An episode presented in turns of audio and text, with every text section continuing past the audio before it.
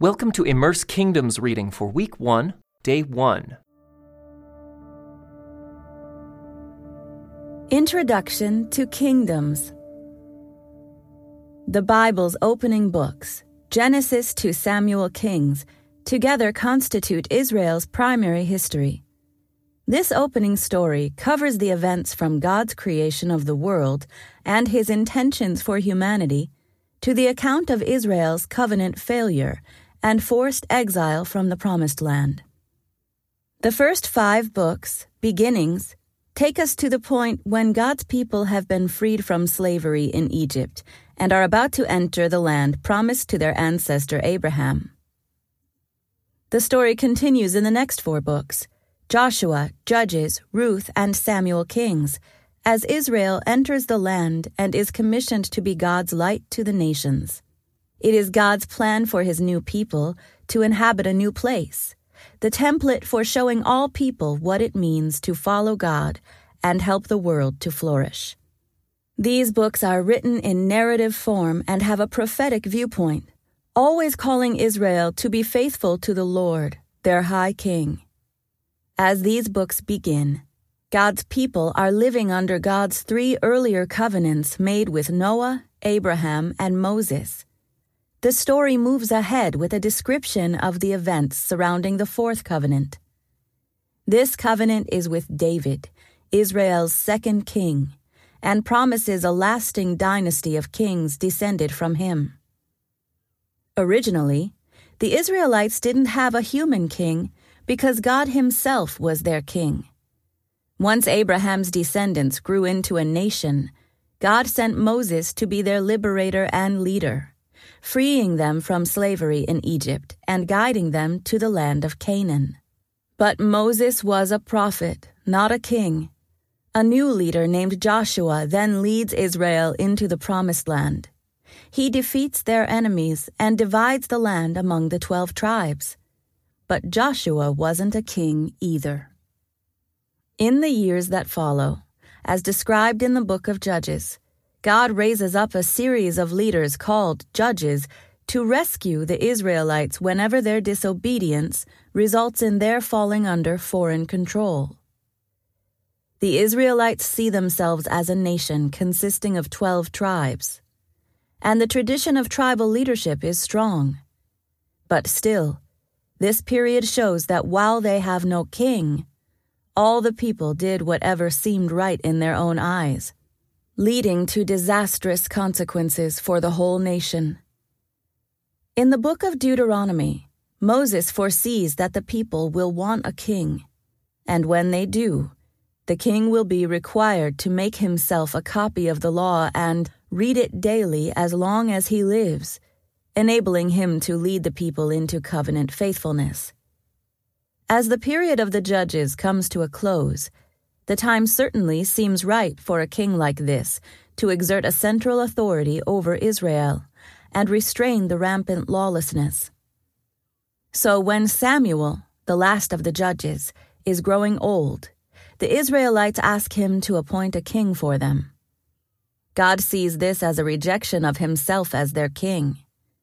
But he relents and tells Samuel to anoint a man named Saul. Saul eventually proves stubborn, self willed, and disobedient. So the Lord tells Samuel to anoint David to replace Saul as king.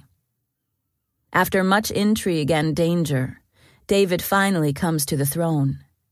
He makes grave mistakes himself, but God still knows David as a man after his own heart because he deeply loves and respects God and his covenant. David's faithfulness to the Lord serves as the standard by which all of his successors are measured in the long book of Samuel Kings, which begins with the stories of Samuel, Saul, and David and then traces the whole future course of the Israelite kingdom. However, because the kings turn away from the Lord and worship other gods, violence and oppression are introduced, and the kingdom splits in two. Both kingdoms are later conquered by foreign empires, and the Israelites are forced into exile. At this point, God's plan appears to be deeply threatened. His chosen people have failed to fulfill their commitments in the covenant relationship and are therefore losing their temple, their king, and their land. Just as Adam and Eve were exiled from the garden of God at the beginning of the story, so now Israel is exiled from God's new Eden, the promised land. The tension in the overall story rises here to fever pitch. Abraham's descendants are supposed to be the means by which God will bless and restore the world. But now, all seems lost. Only one thread is left. God's new covenant with King David promises that God will not abandon David's family and kingdom. Whatever work God will yet do through Israel for the sake of the world, he will do through this royal line.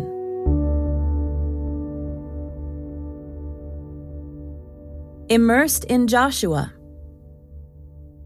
The story of how the tribes of Israel became a kingdom begins with the conquest of the land of Canaan. God promised he would give this land to Abraham's descendants, and Moses brought them right to its border. But Moses' successor, Joshua, actually leads Israel into the land, defeating the city kingdoms that rule there. The book of Joshua describes how he did this. Throughout the land, there are walled cities, each ruled by its own king. As long as these fortified royal cities remain in hostile hands, the Israelites will be under constant threat. The biggest threat of all looms immediately before them as they enter Canaan. Jericho is an imposing fortress that controls the fords of the Jordan River. If the Israelites manage to cross over, but then can't defeat Jericho, the river will become a barrier, trapping them where their enemies can destroy them. The task is daunting, but God promises Joshua, I will be with you as I was with Moses. I will not fail you or abandon you. Be strong and courageous for you are the one who will lead these people to possess all the land I swore to their ancestors I would give them. The book of Joshua has three major sections. Most of it is in the form of a narrative, but at various places there are important lists, including records of defeated cities and kings, and of land allotments for Israel's tribes. The book opens with a description of how God prepares Joshua and the people for entry into the land, and then guides them across the Jordan River. It begins with God commissioning and encouraging Joshua in his task, while also urging Joshua and the people to continually meditate on the instructions God has given to Moses. Joshua sends spies into Canaan and then leads the people into the land crossing the Jordan River on dry ground. In their new land, they celebrate their Freedom Festival, Passover, and, for the first time, eat food from the land of promise. Next, Israel invades the central region of Canaan and then spreads out to both the northern and southern regions. Key to this section is the realization that God Himself is fighting for Israel thus keeping his promises to Israel's ancestors. The warfare Joshua conducts is brutal, but in the context of the story, the nations are removed from Canaan because they had become utterly corrupt, just as Israel itself will be brutally removed in the future for its own detestable practices. These events must be read within the context of God's ongoing story of redemption especially in light of God's supreme revelation later in Israel's Messiah. Once the land has been conquered, the second section explains how Joshua divides it among the tribes. We may wonder why there is such a detailed description of the allocation of the land, but this gets at the heart of the covenant. God's intention has always been for his people to thrive in the physical place he set apart for them. Israel's conquest of the Promised Land reflects God's overall objective to reclaim the entire creation as our good home and His glorious temple. The final section of the book focuses on Joshua's leading the people in a covenant renewal ceremony. The leaders of the various tribes and clans gather at Shechem and are challenged to serve God alone, obey the law of Moses, and fully claim their inheritance from the Lord. Choose today whom you will serve, Joshua challenges them. As for me and my family, we will serve the Lord.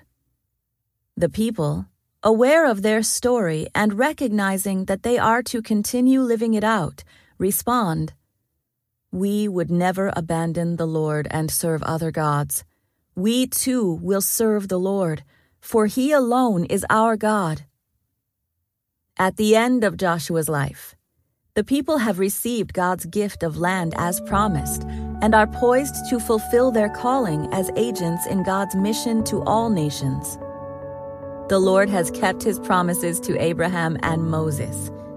Now, Abraham's family must step up to become God's covenant people for the sake of the world. This concludes today's Immerse Reading Experience. Thank you for joining us.